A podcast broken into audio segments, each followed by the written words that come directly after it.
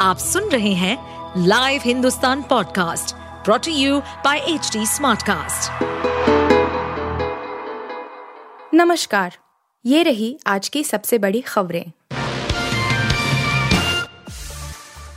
महिला आरक्षण विधेयक पर सोनिया गांधी ने किया सरकार का समर्थन महिला आरक्षण बिल पर आज लोकसभा में चर्चा के बीच कांग्रेस संसदीय दल की प्रमुख सोनिया गांधी ने नारी शक्ति वंदन विधेयक का समर्थन किया और सरकार से अनुरोध किया कि जाति आधारित जनगणना कराकर विधेयक में अनुसूचित जाति एवं अनुसूचित जनजाति के साथ ही अन्य पिछड़े वर्गों की महिलाओं के लिए आरक्षण की व्यवस्था की जाए। उन्होंने लोकसभा और विधानसभाओं में महिलाओं के लिए 33 प्रतिशत सीटें आरक्षित करने के प्रावधान वाले 128वें संविधान संशोधन विधेयक 2023 पर यह भी कहा कि कानून बनने के साथ इसे जल्द से जल्द लागू किया जाए क्योंकि इसे लागू करने में देरी भारत की महिलाओं के साथ घोर नाइंसाफी होगी।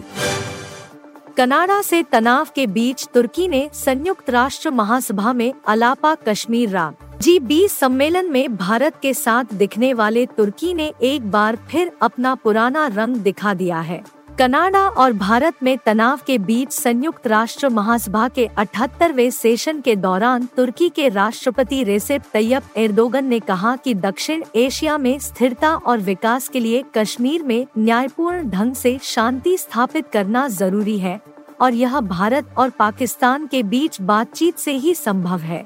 बता दें कि तुर्की पहले भी पाकिस्तान मुँह दिखाता रहा है और हर बार भारत की तरफ़ से यही जवाब दिया गया है कि उसे भारत के आंतरिक मामलों में बोलने की कोई ज़रूरत नहीं है। भाजपा के सहयोगी अपना दल ने भी उठाई महिला आरक्षण में ओबीसी कोटे की मांग। महिला आरक्षण बिल पर लोकसभा में बहस जारी है। इस दौरान सोनिया गांधी जेडीयू और सपा की डिम्पल यादव ने महिला आरक्षण में ओबीसी, अल्पसंख्यक और एस सी के लिए सब कोटा की भी मांग की। यही नहीं, भाजपा की सहयोगी अपना दल की नेता अनुप्रिया पटेल ने भी ऐसी ही मांग दोहराई। उन्होंने कहा कि महिला आरक्षण बिल में ओबीसी के लिए कोटा की मांग गलत नहीं है। अनुप्रिया पटेल ने कहा कि इस बिल का इतिहास 27 साल पुराना है। उन्नीस सौ छियानवे में पहली बार देवेगौड़ा जी की सरकार इसे लेकर आई थी। फिर अटल बिहारी वाजपेयी की सरकार और यूपीए के दौर में भी इसका बिल लाया गया, लेकिन पारित नहीं हुआ। आईसीसी रैंकिंग में सिराज ने लगाई ज़बरदस्त छलांग, फिर बने नंबर वन बॉलर। भारतीय क्रिकेट टीम के तेज गेंदबाज मोहम्मद सिराज आईसीसी की ताज़ा वनडे गेंदबाजी रैंकिंग में शीर्ष पर पहुँच गए हैं। एशिया कप में श्रीलंका के खिलाफ मैच में कुल छह विकेट चटकाकर वह एक बार वनडे क्रिकेट के नंबर वन गेंदबाज बन गए हैं। तेज गेंदबाज मोहम्मद सिराज ने जनवरी में शीर्ष स्थान हासिल किया था, लेकिन मार्च में जोश हेजलवुड ने उन्हें वहाँ से हटा दिया।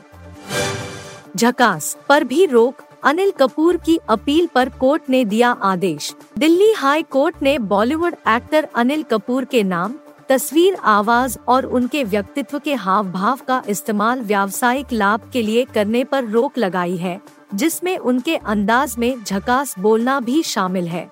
जस्टिस प्रतिभा एम सिंह ने अनिल कपूर की ओर से कई वेबसाइट और प्लेटफॉर्म की शिकायत पर अंतरिम आदेश दिया। आप सुन रहे थे हिंदुस्तान का डेली न्यूज़ रैप, जो एच टी स्मार्ट कास्ट की एक बीटा संस्करण का हिस्सा है। आप हमें फेसबुक ट्विटर और इंस्टाग्राम पे एट एच टी या podcasts@hindustantimes.com पर ईमेल के द्वारा सुझाव दे सकते हैं। इस पॉडकास्ट पर अपडेटेड रहने के लिए हमें फॉलो करें एट एच हम सारे मेजर सोशल मीडिया प्लेटफॉर्म्स पर मौजूद हैं। और ऐसे पॉडकास्ट सुनने के लिए log on to W W W dot H D smartcast dot com